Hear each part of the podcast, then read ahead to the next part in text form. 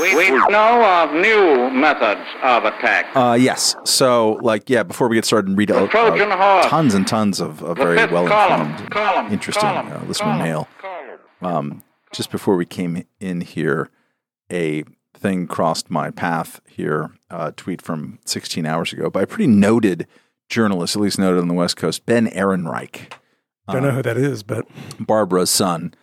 Oh, Um, that makes sense. Uh, he was a big writer for the LA Weekly back and much less ideological than she was. And this is a formulation that is not dissimilar to some of the way that people have been talking about Israel and Hamas uh, ever since the October 7th massacre, which should probably never really be described as much else besides that. Yes. Uh, and, you know, thank God and shout out to Yael and other people who've just been uh, telling the stories of the of the what's happened to people in Israel on that horrible day. Anyways, um, this is uh, Ben Ehrenreich um, uh, saying this is not an Israel Hamas war. Those are in quotes, scare quotes. It has so far almost entirely involved enormous violence unleashed by a state against a civilian population in Gaza and increasingly in the West Bank, united largely by ethnicity. There is a name for that. It's not war. Lo- that's the end of a deep thought uh, tweet. There's a name for that. It's not war. Yeah. Can you fill in the blank? I bet you can. I mean, but this is actually a pretty like Common. noteworthy journalist Yeah. mouthing a common thing and I I'm just trying to wrap my brain around the moral calculus that looks at what happened there uh, on October 7th and say it's almost entirely enormous violence unleashed by a state against a civilian population. Almost entirely. unleashed, almost entirely and unleashed. It was. It reminds me of those um, terrorism death counts. I think I said this before. That start on September 12th. Yeah. it's like it's almost entire. Oh, well, why didn't you just start it the day before? Well, that would would have to have three thousand plus people there. Um, it's almost entirely. Well, that's not true. Um, yeah, I don't even understand these things. They're not even worth engaging because it, it, it takes such kind of mental gymnastics to get to the place that a response to one of the bloodiest days, wait, the bloodiest day, single day in Israel's history, that one is, and I, and I presume that he's, um, he could just spell it out, but I presume he's doing what everyone does, which is drop the word genocide, right? Is that the, presumably what he's he's uh, It's going to be either genocide or ethnic cleansing. Yeah, yeah, yeah, yeah. I mean, that with the overemphasis on ethnicity, as if I the guess that would be- differentiator yeah. between people who live in Gaza and the West Bank and Yeah. Israel is ethnicity, and that's just fucking not true. Yeah, I don't. They're not going after Israeli Arabs, as far as I can tell. But I mean, these kinds of things, are a dime a dozen these days. It's impossible to keep up with them. It's sort of like when we started. Some idiot wrote this and had to kind of retire it just because of the sheer amount, the force of the idiocy that was coming at us that we just couldn't do it anymore. We were just like, well, we would just talk about things. And usually they were written by some sort of idiot, or in this case, a moral idiot. The idea that um, a response, but you know, it, look, I pointed this out the other day that that one is going to have to go back and go back to the eighth, ninth, tenth, and just use that as like a little period of time for your search operators. Start in the seventh, end in the tenth, and look for the word genocide. I mean, this is, I keep on saying that this is the Department of Preemptive Genocide Studies. It's like they're, they're, they're anticipating it and wishing it in a way, even if you trust the numbers that are coming out of the Hamas health ministry, which should not be trusted. I, you know, they're saying 5,000 people dead, et cetera. I don't, I don't buy that yet for obvious reasons because it's Hamas, but it certainly doesn't count as genocide.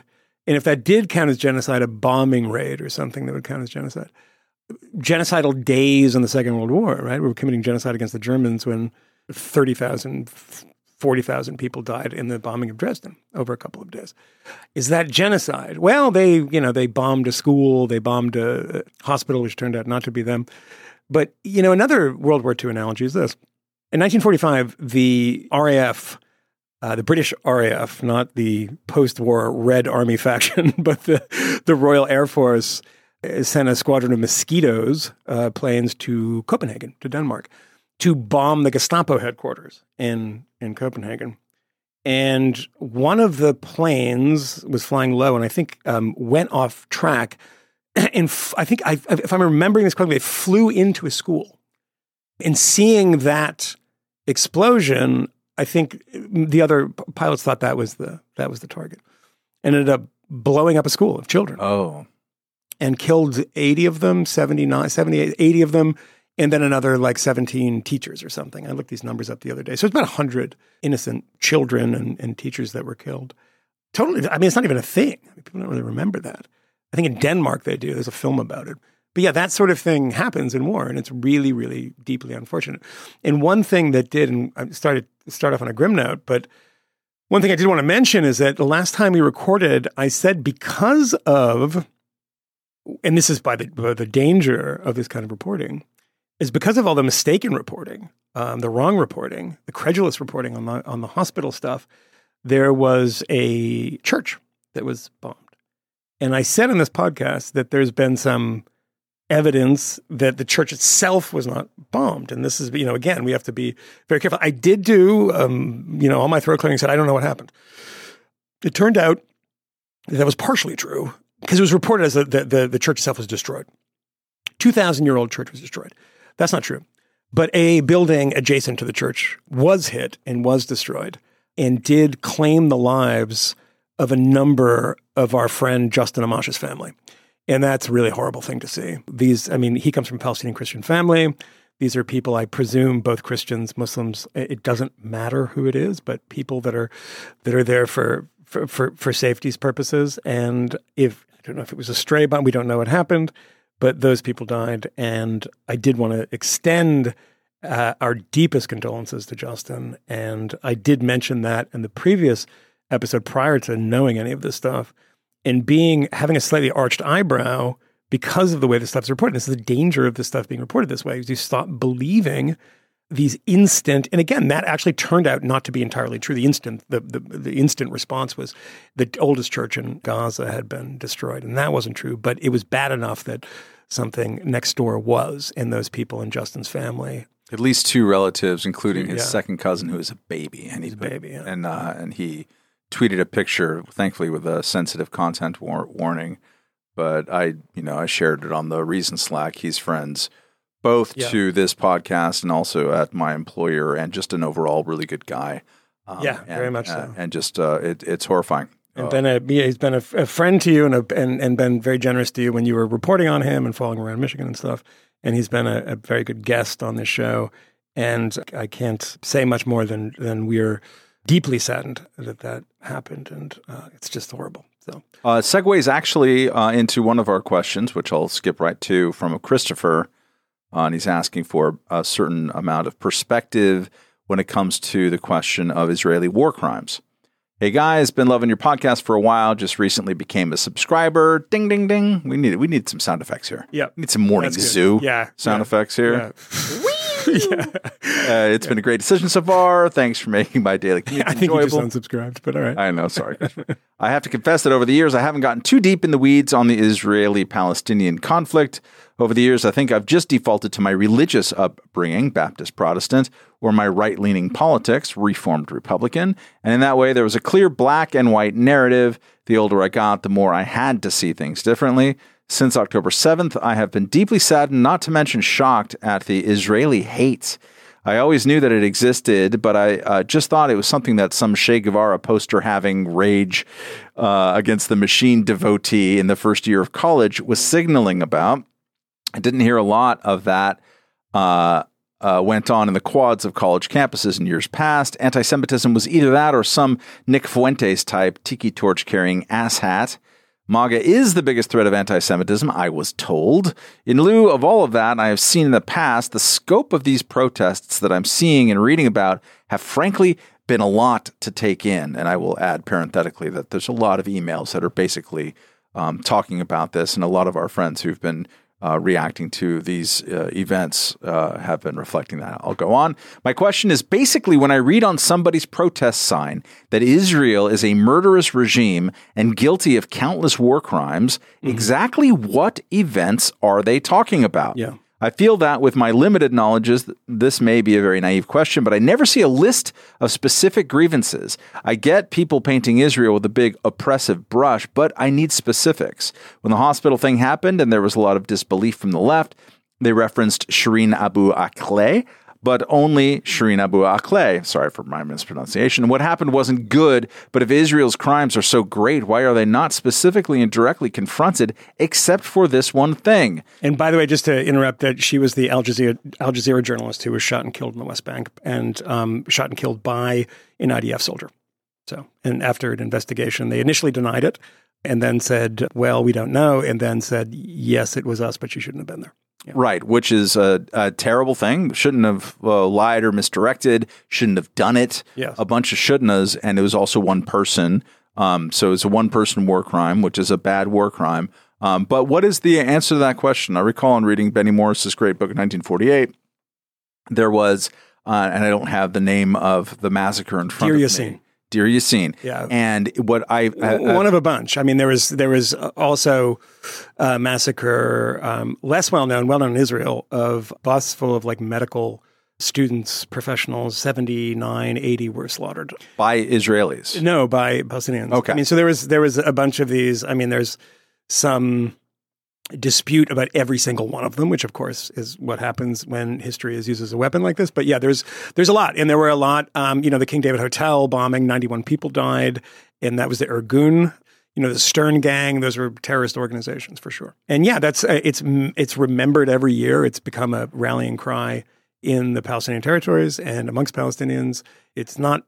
I think it's not. It's, it's not a nice thing that happened. What what I am uh, struck by is that it is remembered in domestic Israeli politics to this day. It was yes. controversial at the time, and yes. the context was there was a lot of dirty, messy, um, you know, ethnic cleansing on a like village by village scale kind of terrorist acts on both sides to in different yeah. scales in yeah. 1947 and 1948. For sure. A lot of it's nasty. Yeah. Bad. And, and, before that too, I mean, Arab revolt, Arab uprising in 36, I mean, in the 20s, I mean, there's a lot there's a lot of this stuff that has been, you know, forgotten about when we have this conversation about Middle East history, Israel Israeli history, Palestinian history. Is very very much remembered there though. It's very much remembered about, amongst Palestinians and Israelis. But I think that kind of to the, and uh, I'm wandering out of my depth here, some sort of uh, uh, mentioning this more of uh, as a volleyball set uh, for Moynihan to spike one way or the other. Um, uh, the fact that Yassin is still on the lips of people. Um, sure. Yeah. If if Israel was a just kind of a constant war crimer, um, a you know uh, using um, uh, kind of heedless genocidal tactics, um, that uh, salt, which I think numbered in like the, the high two figures, Yassin, if I'm not mistaken, maybe more. Yeah, it was over 100. 100. And that is remembered as it should have been remembered. And it is over 100 people. There's some dispute about some others. There was one, I don't remember exactly where, that was in a mosque where people were killed. And then obviously the uh, Ariel Sharon ish Uh, Sabra and Shatila. Sabra Shatila. It doesn't excuse it. Those were not Israeli troops. They were phalangists of the South Lebanon army that were, you know, backed basically, by. yeah, backed by by the Israelis, and and the argument being that they should have known and should have and did know, or that they didn't know and should have stopped it, or whatever they might be. There's some there's a lot of debate about this stuff too, as is there with everything in Israeli history. Now, what I would say today is that you know we live in this culture of fast media where things you know people want answers. They want war criminals and they want guilt immediately. What happened on the 7th is indisputable because they wanted you to know that they were committing war crimes. They filmed them. Um, it is a war crime that to take um, hostages the way they have. That is not they're not prisoners and that's what the Hamas government has has repeatedly referred to them as prisoners, and you should listen to a debate with a, a member of Hamas uh, on Al Arabiya TV, which I think is the UAE is behind that one, but a woman who actually does a very good job of going after a spokesman who says that they are they are actually they're prisoners. They're not people who have been kidnapped anytime somebody, a civilian dies, is not a war crime. I'm sorry to say that. It's horrible. when civilians die, and it's not to underplay it. But just as far as if you're shooting into a building where people are shooting out of it, and there are people inside who are not shooting and they get killed, that is not a war crime as such. I mean, all you could make the argument that all deaths in a war is a crime, et cetera. But as as a war crime, I mean, to, that's why you have to, you know, people believe or they were trying to argue, um, and I saw a lot of this when the hospital thing happened that the Israelis deliberately target hospitals. Mm-hmm. Now, th- one of the things that I find really fascinating about this that hasn't really been mentioned is the New York Times, who fucked this story up royally, did a, did a, a long piece, um, a, sort of investigative piece in 2018 about the Russian Air Force deliberately targeting hospitals in Syria. Doesn't really merit much of a mention these days, and didn't people didn't really care at the time. When the Israelis do it, they care. When when the Russians do it, they don't care as much. But one other data point, which is kind of tells you really all you need to know about the Hamas government in Gaza, is when you are in Israel, and I've done this one time because it happened uh, when I was going into Sderot in 2008 and had to go to a little bunker because there'd been alarms all day for rockets coming in. You weren't just chasing the IDF hottie girls. Uh, I didn't. I didn't say that the rocket actually landed. Uh, the rocket was there, and that rocket was me. and I was chasing. She was a lovely. Yeah. She's now my wife. Yeah. Um, um, there are bomb shelters. Everyone has these bomb shelters, right? And you see this in some of the footage that that unfortunately I did see of people in their safe rooms. You know, that's built with reinforced concrete, et cetera. And um, Hamas uh, terrorists are rolling grenades into these things, shooting people in them. A data point that really tells you all you need to know about Hamas is there aren't bomb shelters in Gaza. Nope. There are no bomb shelters. There are tunnels, uh, and those tunnels are for the Hamas fighters that are in them uh, waiting for the Israelis to invade. And by the way, two years of planning. This operation, quote unquote, that killed 1,400 people, um, part of that planning is what they are going to do when the IDF comes into Gaza, and it's not going to be pretty. I don't think anyone should be rushing this, by the way, saying, like, why are they waiting? Why are they waiting? Well, there's a number of reasons they're waiting. One of them is they're all underground and they run out of fuel, they run out of food, they run out of water, and they are underground.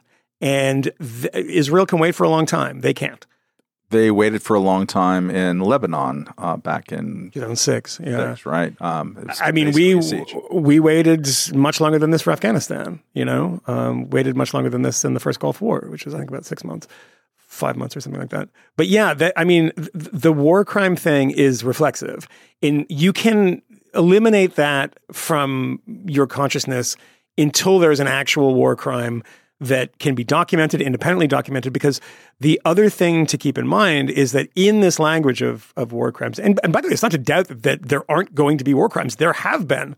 And, and there have been there, since 1948, and we just mentioned a few of them. And there will be, and, and there will be. We should there, never yeah. under discount um, how this has changed Israeli society yes. for generations, most likely. Yes. Um, and everybody who's able bodied in Israeli society yeah. and who is not Christian, is not Muslim, or not Orthodox is yeah. in the army um, for two or three years.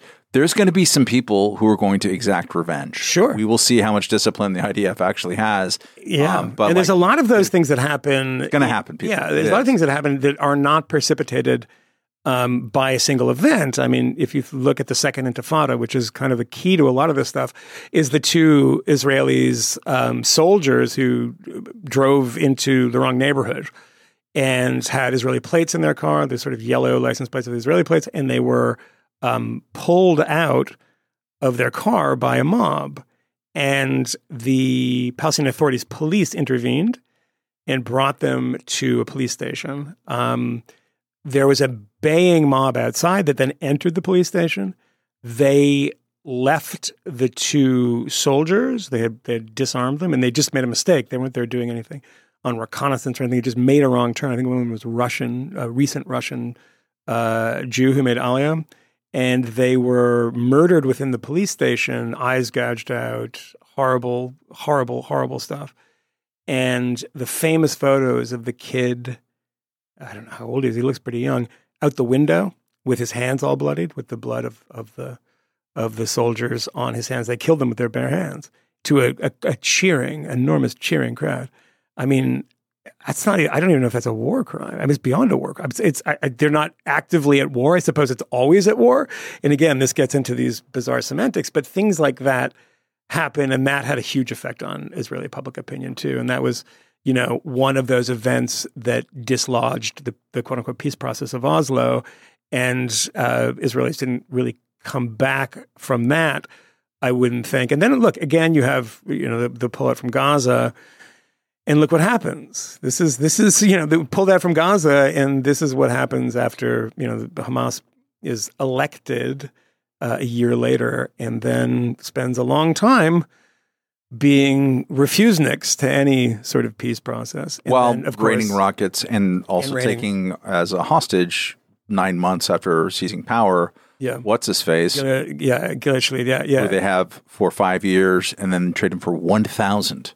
1,100, actually. Yeah. Um, in one of, it's just a horrible, horrible, horrible, it was a terrible deal. And it was a bad deal because the Israelis did, like, they will do, I don't know, I think I might have told the story of the, uh, I did, but the, the, the pilot who was shot down, or actually shot them, shot himself down a bomb uh, that they were carrying, and their their IAF plane blew up, and one of the pilots was picked up um, by an Israeli helicopter. The other one was went missing, um, and we still don't know what happened.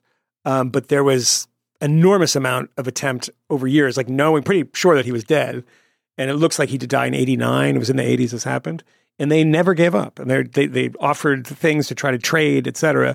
And that's a thing that the Israelis do; they don't give up, and that's was was in that knowledge why um, 200 plus people have been been taken hostage. But when people talk about genocide so blithely, in the day after a massacre that was, you know, if they had the capability, would have been the opening salvo in a genocide.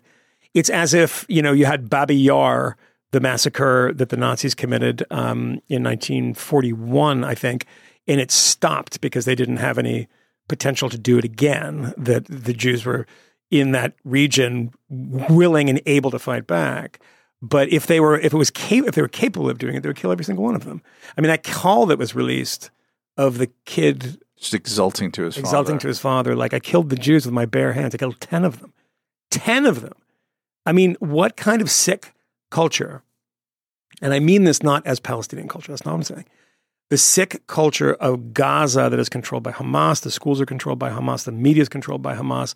The sort of genocidal eliminationist hatred of Jews that is pumping through everybody. Saying everyone's young, everyone's young. I, the actuarial tables don't make sense to me that everyone's the half the population's under eighteen, but everyone's young, and that is terrifying because the number of young people there have go, grown up only with Hamas and only with this idea that killing Jews is something you call your parents about and you celebrate and you expect to be to be celebrated themselves. One of the the things that I've seen recently that is that is kind of makes me um, I don't know. I can say I can say it makes me happy, but it makes me happy in some way that that there's a new they're going to do a new version of Operation Wrath of God, which is what the, the operation that uh, Shin Bet, Mossad, etc. took uh, d- did after um, the Munich uh, massacre in 1972 and went around um, killing people that were involved in it. Sometimes screwing up, by the way, and that's a thing. Killing in in Oslo um, or in Norway, I don't even know if it was in Oslo, it might have been Lillehammer, uh, killing a waiter who they mistook for somebody else and, and killed, who had a, a wife, a Norwegian wife with a baby on the way. And it was, and they got caught too, by the way, the Norwegians caught them. And it was a disaster. And these things happened, but they did keep going and trying to kill. And they, they have said, we're going, anybody that we, we have located and identified that were involved in this, we will hunt you down and kill you. And I think that that's these people need to be wiped off the face of the earth. And I don't mean, by the way, before you try to take that out of context, I mean those people who did this. That is what I'm saying, specifically them. And the reason I'm saying that is I read a, I sent you guys a tweet the other day from um, Andrew Neil, the publisher of The Spectator, um, Scottish journalist, great, great human, um, tweeting about the people watching that footage. Uh, the Israeli government uh, allowed right. uh, members of the media to watch some of the footage that they got off of cameras on dead soldiers and other stuff that they captured on Telegram or from signals intelligence captured here and there and uh, played it for them. You couldn't bring your phone in. You couldn't, you just a pencil and paper and you could write down what you see. And it is, I mean, just reading it, I almost wanted to vomit. It was so disgusting. It was so horrible. You know, the child, you know, I mean, it's just, I, you can read it for yourself. I can't even comprehend it. But those people are people I'm talking about. They're, they are, um, they're not, as a friend of mine said, they're not animals because animals can be nice to you, can come up and want to be petted and lie on the couch with you and watch a movie. Your this is beyond friend, that. Friend named Eli Lake. Yeah, no, actually, weirdly enough, weirdly enough, no, no, the people who committed this. But um, I would be skeptical of everything on both sides, just because it's a good position to have. Because you don't need to have all the answers right away. You can wait there's not nothing riding on it. You're not, you don't have a test on it tomorrow. And if people say genocide right now, you know that they have come to their conclusion before any evidence has been submitted. So, yeah, just see the level on individual basis of how much uh, individual person, individual journalist, individual news organization um, was demanding fact checks about babies' slit throats mm-hmm. compared to how much they're demanding fact checks. And out we go. This again. If you're hearing this for the 50th time and you're annoyed by it, it's time to subscribe. That's why you keep hearing this. Um, yeah, Camille doesn't show up, so I hate to disappoint you.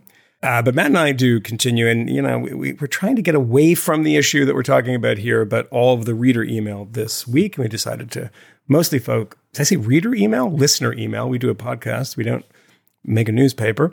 But all listener email has been about one thing. So we've had to focus on that one thing. Just got an email from somebody who said, and I thought this was a very good suggestion, because uh, we do read all your emails, by the way. Uh, one that just popped up that said, Have you listened to the Sheila Jackson Lee audio?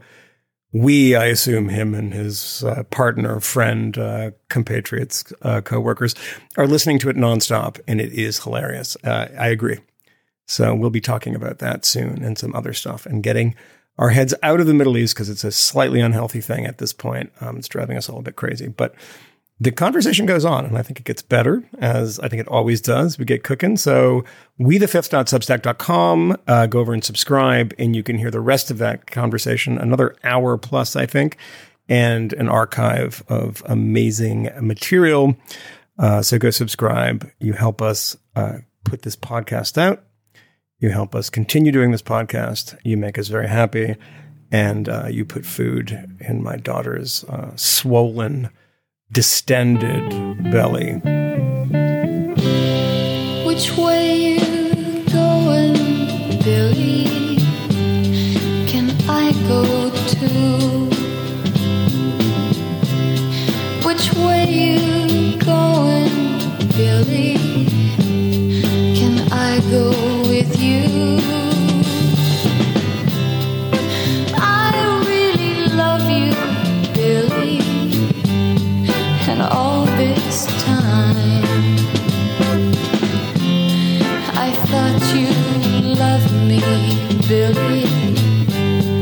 And you were mine.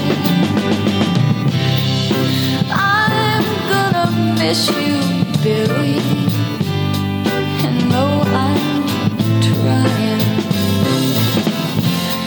I'm hurting.